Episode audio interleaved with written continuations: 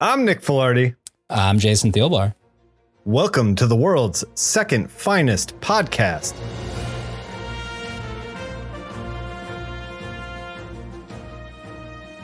Jason, if you're anything like me, you're running late for work and it's also 1938. Now I'm running out a good clip, you know, just trying to make it to the train.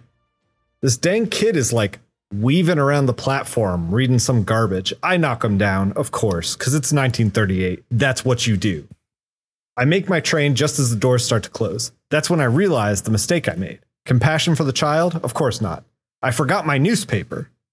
I've got nothing to read on this train.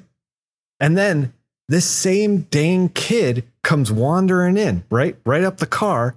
He sits next to me. I'm like, here we go, right? Round two. He plops down, and I'm looking at what he's reading because I'm bored out of my mind, right? But I'm trying to be discreet.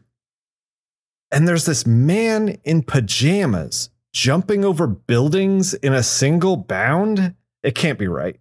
There has to be some sort of printer error. So I'm sitting there and I'm like trying to catch glimpses and I'm starting to obsess. I mean, who could stop a guy like that? We arrive in the city and, you know, I know exactly what I need to do. So I palm the kid's head and, and, and push him down as hard as I can, take his Action Comics number one. And ever since then, I've ripped every comic from every child's hands that is uh, for as long as I can remember. And those comics tend to pile up, Jason. That's when I like to slow down, pull one off the two read pile and give it a read. And if I like it, I bring it here to the two read pile. As always, Amazon affiliate links are below for everything that we're talking about, but hit up your local comic shop. I urge you to do that before you ever buy anything off of Amazon. Uh, also, this show's on YouTube if you want a little art with it. And uh, before we get started, a little Poe Buddies Nerfict. Mm. Jason, dyslexia wins again when it comes to my shit because uh, we talked about Gotham City Year One, and I said, uh, Slam Brady, Sam, Bra- Sam, God, I can't even remember his name now. So is I said Slam Brady, Mm. but his name is actually Sam Slam Bradley, Oh, and uh, I've been calling him Slam Brady for like ever since I've known the character. so I apologize for that.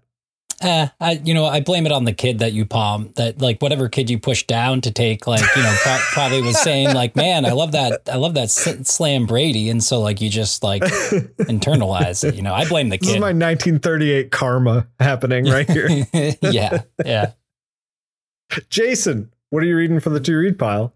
I'm reading a book that I that I almost put on my pledge list um, because I had been meaning to read it forever, and it was on my shelf forever. But it would have been kind of a cheat because I only really had like one more chapter to go when we when we recorded the the pledge list episode. So I'm like, that would have been a Mhm. cheat. But uh, I'd always been meaning to read, and I read uh, a Confederacy of Dunces by uh, John Kennedy Toole. Um, A book book. yeah, yeah, book book. Um, and just a quick history of the book. Uh, so, uh, John Kennedy Toole, um, and his mother had John Kennedy Toole was never published while he was still alive. Uh, he grew up in Louisiana, um, lived his whole life with his mother. Uh, he ended up uh, committing suicide. Um, but he had these two books. He had uh, Confederacy of Dunces written and uh, the Neon Bible, which I also have and haven't read yet. I still want to get to that. And if Mhm. any keen listeners notice, their uh, the second Arcade Fire album is called the Neon Bible. Um, but uh, so, but he had committed suicide before he had ever gotten anything published. He kept on getting all these rejection letters, and his mom made it her mission to get his one completed manuscript, A Confederacy of Dunces, published. Um, Oh wow. and she finally did after like 10 years like she tried for like a decade to to get this book uh, published. And when it finally came out it like well it started selling really well and is considered a masterpiece. It won a pulitzer prize. Um Oh wow. yeah yeah. It's it's it's great. It's hilarious. It's so the actual book a confederacy of dunces it follows uh, the main character ignatius j. Reilly who is this uh, very large i guess you would say corpulent uh, man who is uh, overeducated but um is horribly lazy and mean and uh thinks the world's against him nothing is ever his fault and constantly constantly messes things up but still thinks he's the superior being. So essentially he's like you know the proto like um well nerd really like that like what Yeah, what a sure. lot of nerds are really like and really just like full of like venom and hate and like all the, these like ideas like in the book he had like he like majored in like classics and like well, like medieval studies you know so he makes all these like references to all of these like medieval authors and things like that and Fortuna's like wheel like the wheel of you know f- the old wheel of fortune like the actual Yeah. like you know and it's just this great um uh satirical kind of like series of events and and things that happen in in uh new orleans you know? Um there's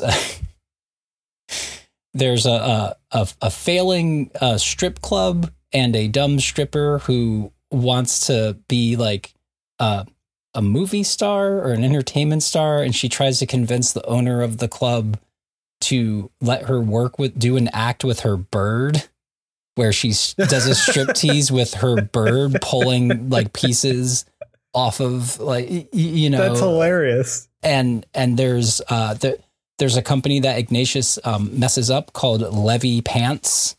You know, that's like Yeah. in, in disarray. There's just all these great characters that are so over the top and like crazy. What year is it set in? I I think like early seventies, early mid seventies Okay. is when it's set in. The book came fi- the book finally came out in seventy nine, and so I think he was probably writing it to be more of like a late sixties kind of. I would imagine like Sure.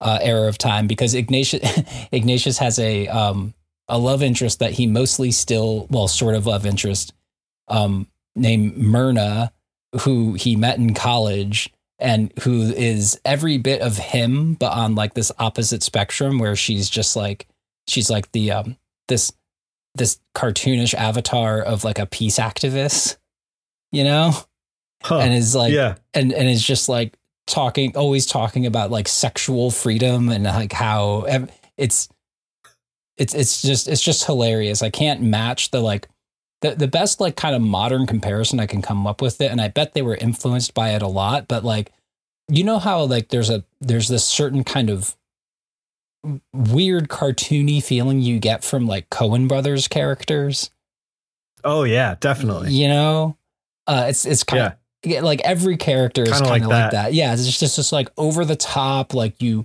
you sort of like in a literary form. Like when I was talking about um, Time Under Tension, how she did a great job of making every character distinctive. Like in yeah. in words, he makes every character distinctive. You know, Yeah. like yeah. it, and and it and it very much just like in, in my head when I'm imagining it, like I imagine it a lot of like a lot of it shot like a Coen Brothers movie, you know, because there Yeah. are these these people with like you completely straight faces saying like the most ridiculous things, you know. like there's a character yeah. who's like who she wants to um she's keeping this old woman working in the office at the Levy pants factories. Um she's the wife of the guy who who owns it, you know.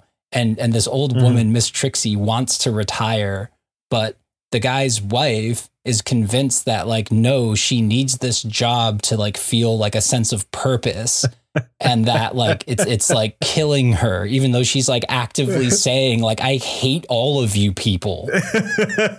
You know? Like Yeah, and it, it's it's it's just great. And and it very much like i must say too like there there is a lot of um it's a lot of ignatius j. Reilly and me and i'm quite ashamed to admit you know because like you you you fill you fill your you fill your head up with all these like facts but then like you don't implement them like Sure. you don't you don't like do Sure. do anything like with it yeah. uh but like you know he he's but he's so still so convinced of his genius and it's like this like you know it's this book that was written like you know You're telling me like we're we're in the setting of a podcast and you're like Ignatius would have a podcast if he was alive today. oh totally he he he is Yeah. the like think of like th- think of the most like verbose but ill-informed like Reddit comment you've ever read. and that's yeah, yeah, yeah. And that's I the scroll main by those all the time. Yeah, Yeah, you know, and that's like and that was like 50 years ago the man was sure. You know was was uh, uh imagined you know and and it is hilarious though it's just a h- hilarious wonderful book it has this great um has a great uh, uh kind of patois to like all of um how how all all of the characters speak you know like Mhm. you, you can you can just hear like their their accents and like just the Mhm. little like the little details in all of them are just like sure.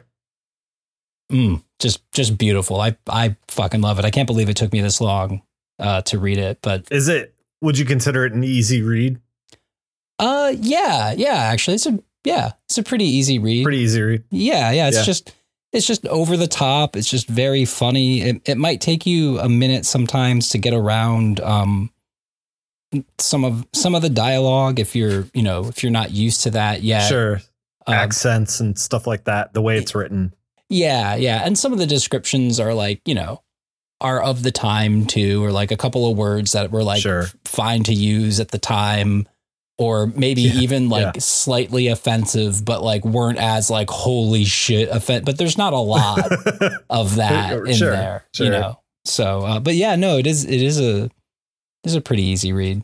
You know, definitely can that sounds that, that definitely a lot easier than uh, the Brothers Karamazov, which I'm like looking at. Yeah, yeah, yeah. By my by my That's feet what right now. that's what I was wondering because you were like, I, I almost put this in my pledge pile, and I was like, oh man, is this thing a beast? Like you need a nudge for this thing, but no, I guess No. I guess it's a pretty easy read. It- yeah, yeah.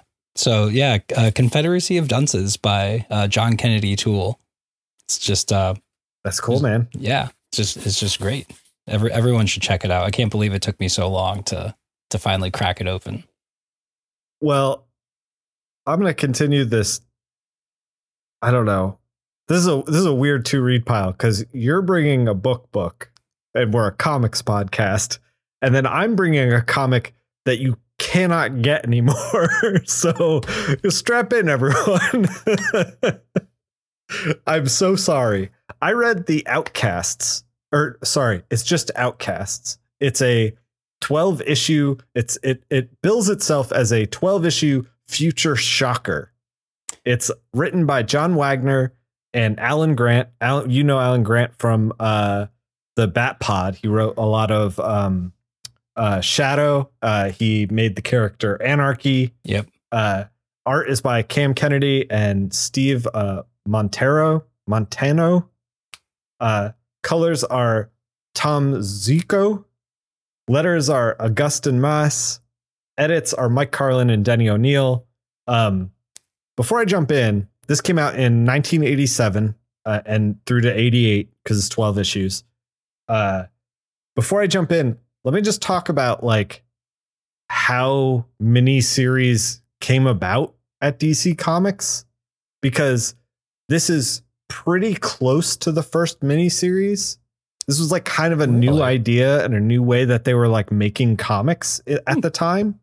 Hmm. Um, and I was digging into this a little bit because there was an ad for something in here.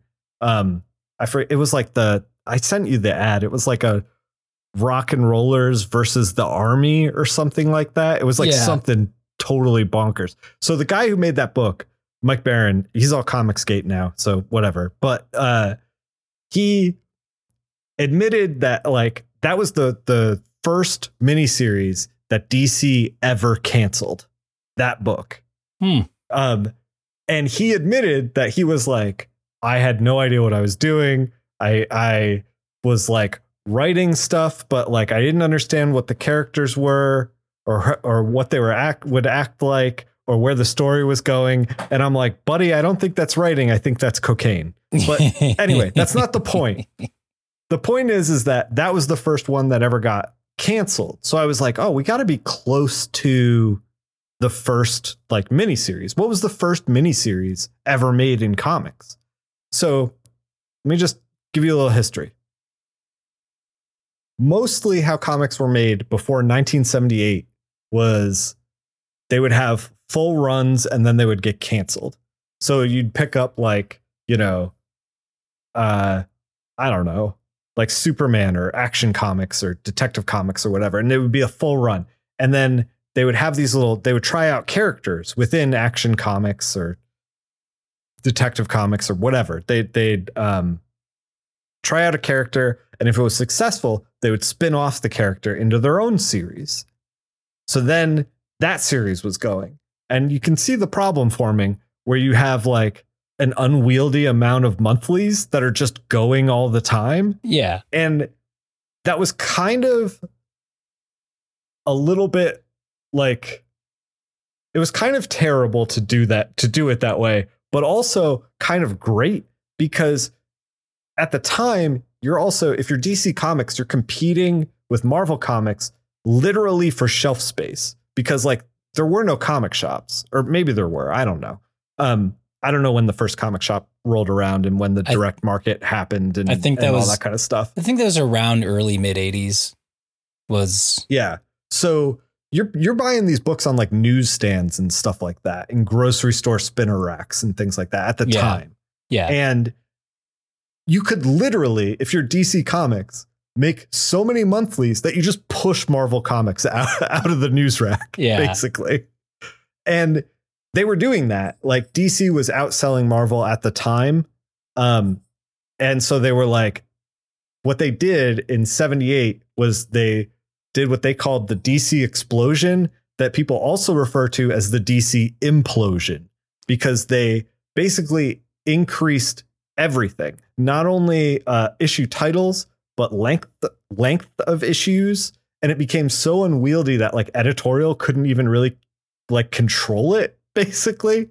And so the quality went down. And then immediately uh what was happening as well was uh we had some terrible winter blizzards. So like kids were not buying comics off the rack, they were staying Oh. home. And then uh that was coupled with a terrible economy that like everything was in kind of a downtrend in the late 70s. I think the gas crisis was going on. I'm not sure. Yep. I, I don't know what the exact date of that was, but I think it's around that that time. So basically what I'm saying is comics are dying, Jason. And it's 1978 and comics are dying. uh they DC cut about half of their titles, like in a broad stroke, just like they almost canceled Detective Comics at this point.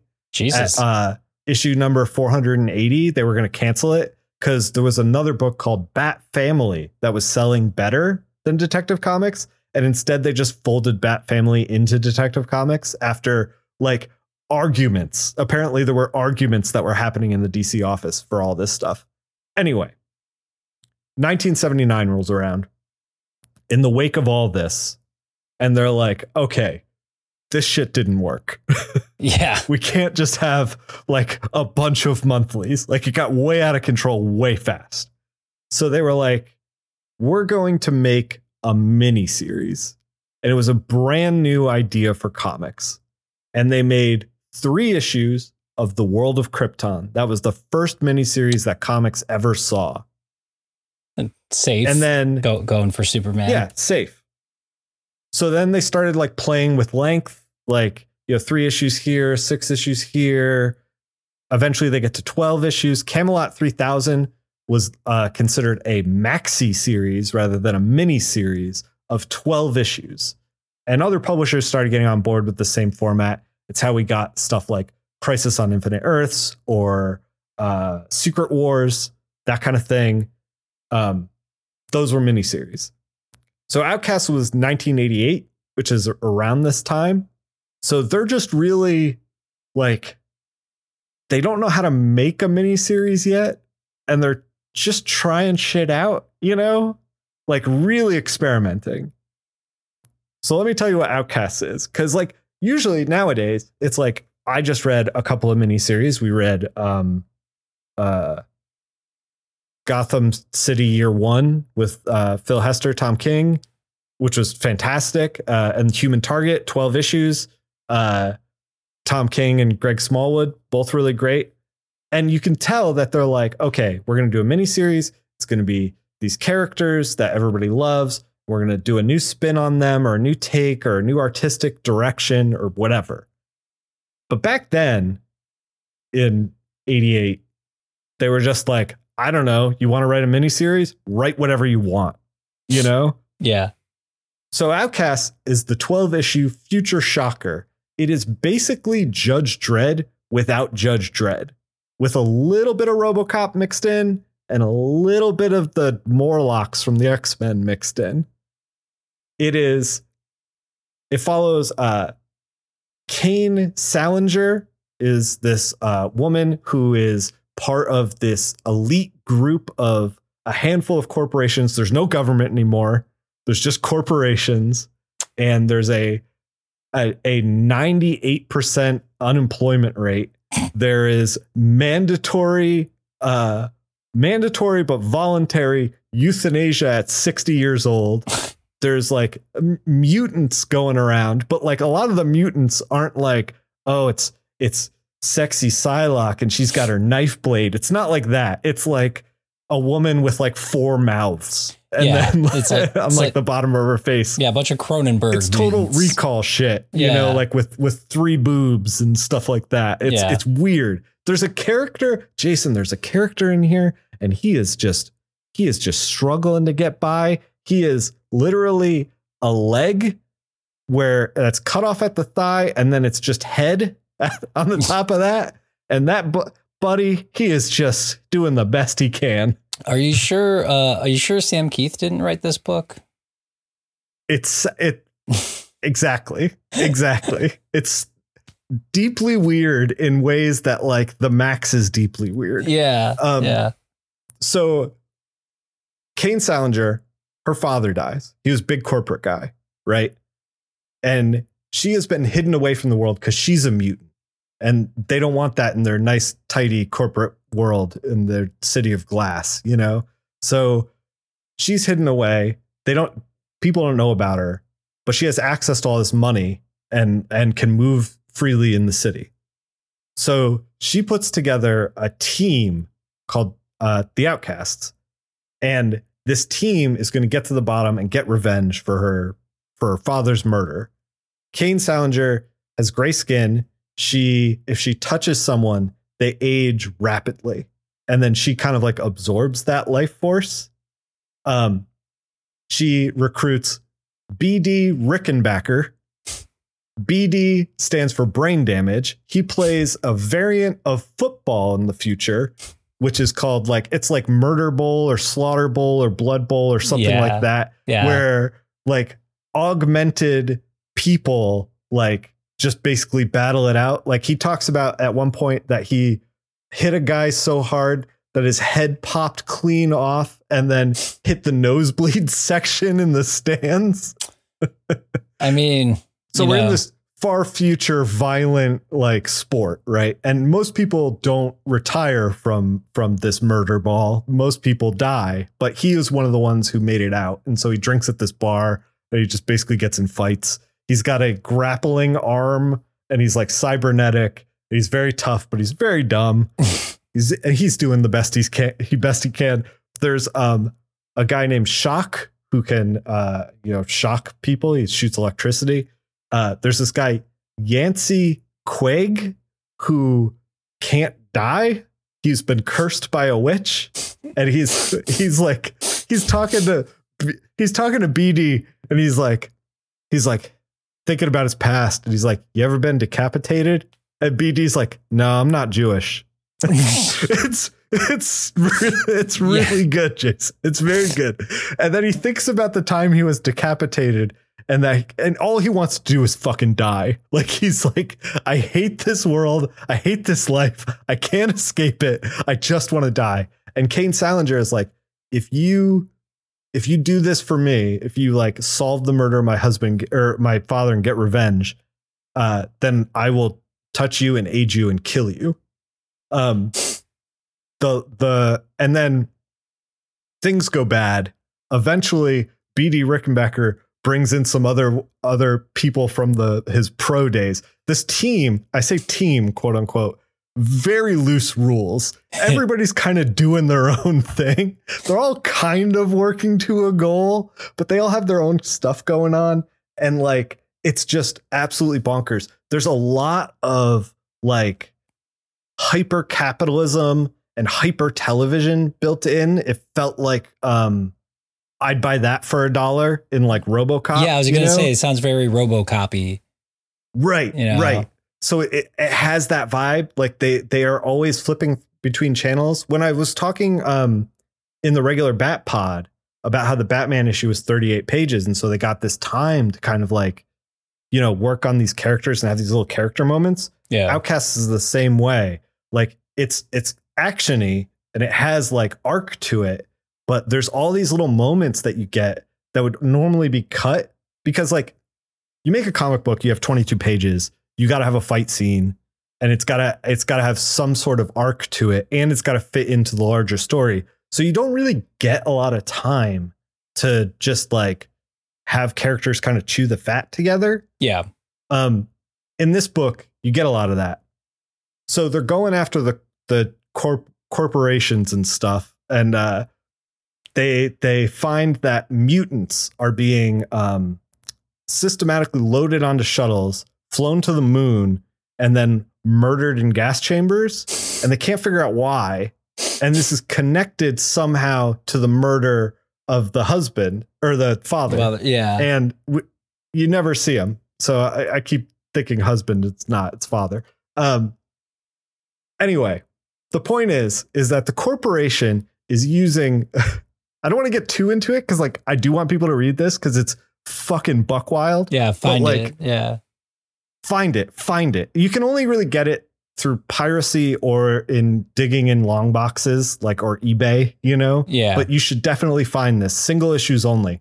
Um, the corporations also worked on this incredibly expensive pill that will give you immortality, and one of the side effects is you're all horned up, and like so the guy running this company is like.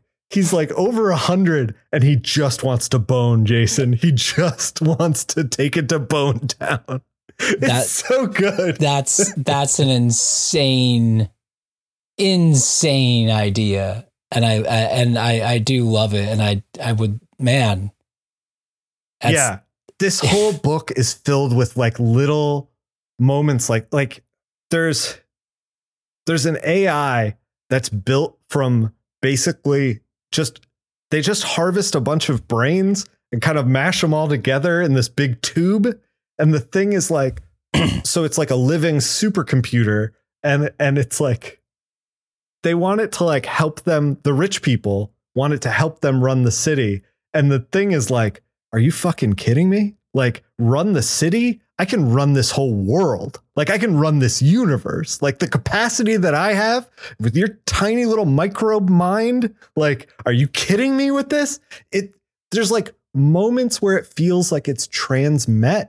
And there's there's like moments Yeah. where where it feels like RoboCop, and there's moments where it feels like Judge Dredd. There's these enforcers Well, that gonna, are like I was gonna ask. You the said corporate police yeah. you know and they are murdering them all the time in this book. Well, I was gonna say, I'm I'm now thinking like, are are we sure that like Garth Ennis didn't write this fucking thing? Like, i know dude. It's so good. And it's in that vein it's so deeply in that vein yeah, of like stuff that has been refined and celebrated now. Yeah, but like back then they were like i don't know you want to it's like two guys getting together and they're like we want to try this thing outcasts. Judge dredd across the pond is like pretty good and we want to kind of do that but different like Yeah. x-men kind of thing. And they're like i don't know sure. And it's like the most mind-blowing crazy the main villain is in the beginning is uh the satan brothers and they are they speak like commercials or game shows and stuff like that. They're like they have pores all over their body that are large that erupt into flames they also have a dog that is a a, a um uh what are the, a bulldog with a fez that has the same thing and he erupts into flames that's amazing. Jesus, it's Jason, this book is incredible. Everyone should read Outcasts. That's great. So, because it was made in 1987 and there are no trade paperbacks, the way it works with a lot of DC stuff with the old comics like this is like until it gets a trade paperback, it doesn't pop up in the DC app because when they get a trade paperback, then they're like, oh, we gotta, we gotta like, you know, Sale, make sure all yeah. the art looks good. Yeah, yeah. And it also suffers from at the time books like this. Um, they didn't do this thing that colorists were doing when uh, I started in the 2000s, where they would back up their blacks. So like dark blue shades will kind of like make the black darker, but they won't do the whole pants. So it'll be like it'll be like dark in the blue, and then it'll kind of like be a faded black, and then it'll be Oh. so it like visually looks very much like old comic books. yeah. So if you're sensitive to that kind of stuff, if you don't like to read that kind of stuff, I get it. But it is drawn tremendously. Like everything's very easy to read. The story's great. It twists and turns. I feel like I've been giving a lot of it away, but I keep thinking of other anecdotes like in my brain that I'm like, oh, and then this happened, and then this happened. And you're not gonna believe what happened to Yancey Quig, but like, oh man, dude, it's so good. That- it's so fucking it's so like anti-capitalist, like just a, a wild projection of the future. There's an amusement park called Suicide Park where you can kill yourself on the rides. well, that that was just called Action Park. yeah, yeah, back in the day. Yeah, we had. You're- Yeah, Do you know our do you know our mutual friend uh, uh Ziggy has been to Action Park? No He's shit. been multiple times. Oh yeah, no yeah. shit. Yeah, a- a friend of mine who grew up in North Jersey, she said she went there once before it was closed down when she was a kid. For anyone who doesn't know what Action Park is, can you briefly explain I take a drink of water? Action Action Park was an amusement park in North Jersey that uh, got the nickname, the well-deserved nickname of of Class Action Park, because all of the rides were just like kind of built by the guy who owned and ran the park, and they were wildly unsafe. And all of the people he hired and barely paid were literally drunk teenagers. Like they were teenagers who would be constantly drunk and high. And so there were a lot of injuries and I think maybe a death. there is I think there's been a couple deaths at Action Park. Yeah. Uh, Ziggy said that it really started popping off when a brewery opened across the street.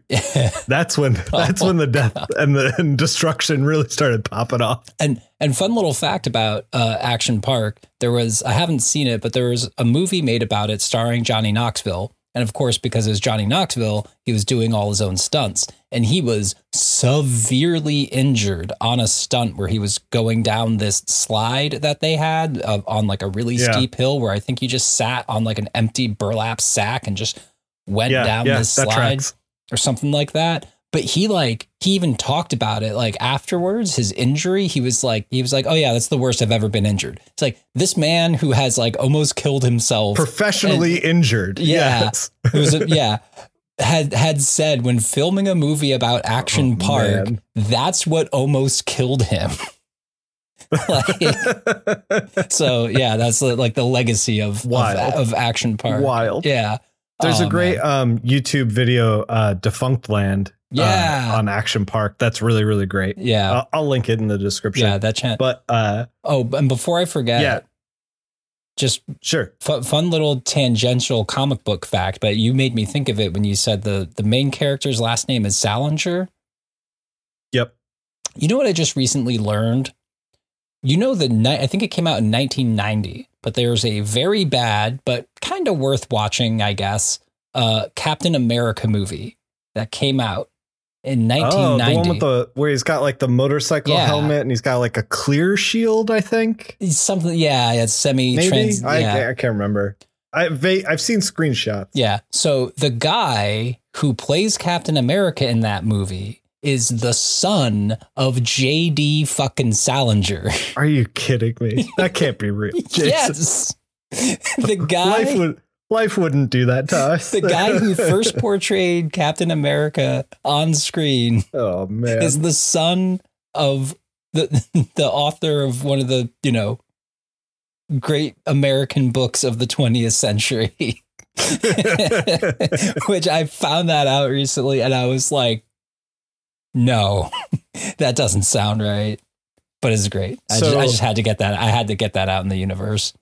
My last my last pitch to get you to track down these issues of Outcasts is all of the ads are extremely DC vintage. Mm. Like there is an ad for the upcoming event of the killing joke, you know? And it's like kind of neat to see like cuz in in my mind it's like, oh, that's always existed. That's always been. Yeah, it's a cla- it was a know? classic. It was a classic by the time you even started reading comics. It was talked about as a classic. Right, Like, yeah. right. Yeah. but to like to see it promoted in the back of a comic book as like hey check this thing out too it's batman i don't know whatever yeah it's like oh man, this is like one of the like definitive batman comics for a long time Yeah. It's like it's like watching uh it's like watching old like like trailers for old movies of like you know like starring Al Pacino directed by Francis Ford Coppola based on the book by Mario Puzo The Godfather. It's like oh hey yeah, right.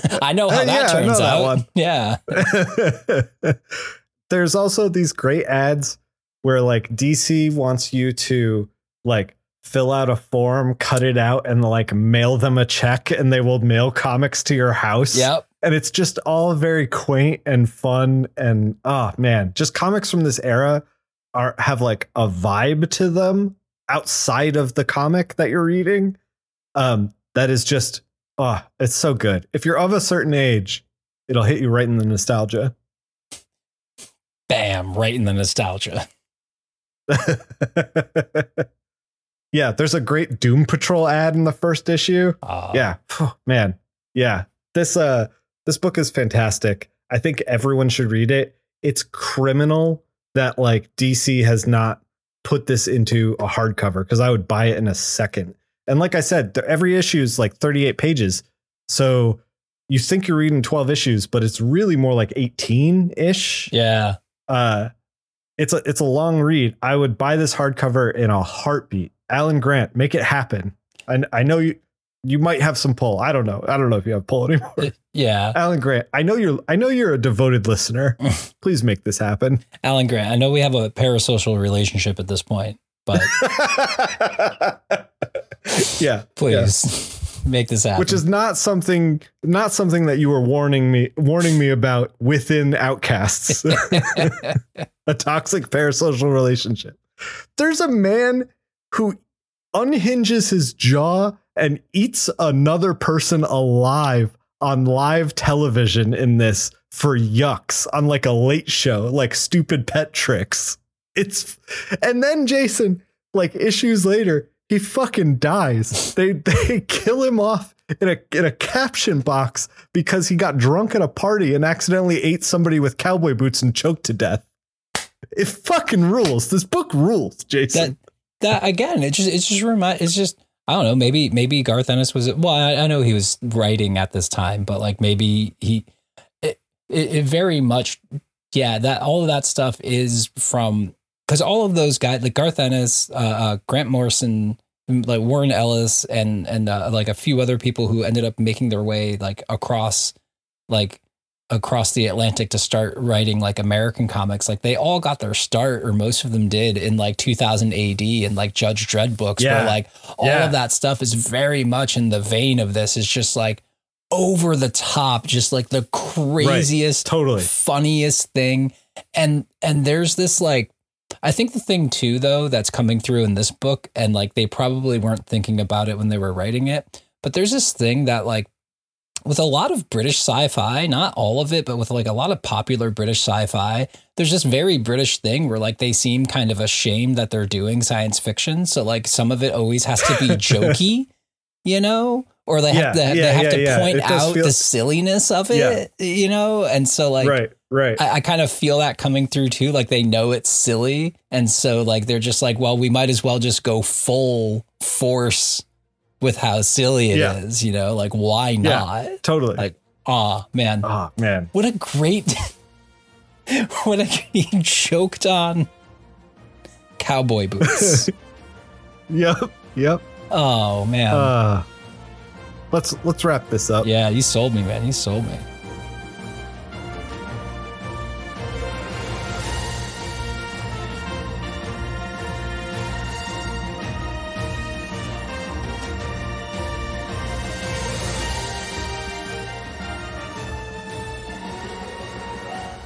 Jason, Mm. where can people find you? Oh, they can find me in a hole deep in the ground. And Dig long enough and you'll find me. yeah, yeah. I ain't gonna tell you. I ain't gonna tell you where I am though. You're gonna have to work for it. You want you want my company. You have to work for this shit. They they can find me on the Twitters. I'm still I'm still addicted to that damn damn thing. At Yeah, at at, It's hard to quit. at King of Black Acid, uh, and also at World's Second Finest. If I can ever remember the the things I'm supposed to do. Jason. Jason, low key. We should probably talk about this off pod, but should we abandon that Twitter? I don't I don't maybe I we're not really using it. I I don't know. We should figure it out. Yeah, you know what? Give give me give me uh, give me next Sunday, and I'll cook I'll cook I'll cook something up, and we'll see what happens, and we'll see if I can I keep thought- keep up with it. I thought you were gonna say, give me five hundred dollars and you can have this. Any listener. Give me five hundred dollars and I'll give you the password for World's Second Finest. or that too. You know what? I'm down with that. I'm down with it. Let's let's get some chaos in here, man. Let's see what happens. You can find me at NickFil. Uh, usually I respond pretty quickly to Twitter and Bluesky. A little less quickly with in- Instagram. I actually logged into Instagram the other day and I had a very sweet message from a, a writer I did a variant cover for. And I was like, oh, this was like three weeks ago. I am so sorry I ghosted you, dude.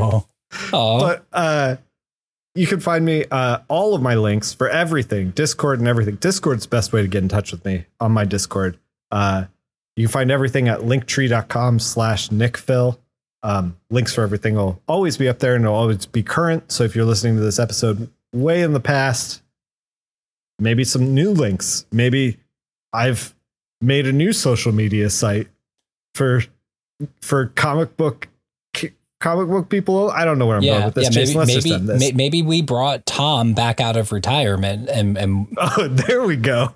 There's the joke. yeah. Uh, thank you for listening. Thank you for listening. Ending it on a sigh.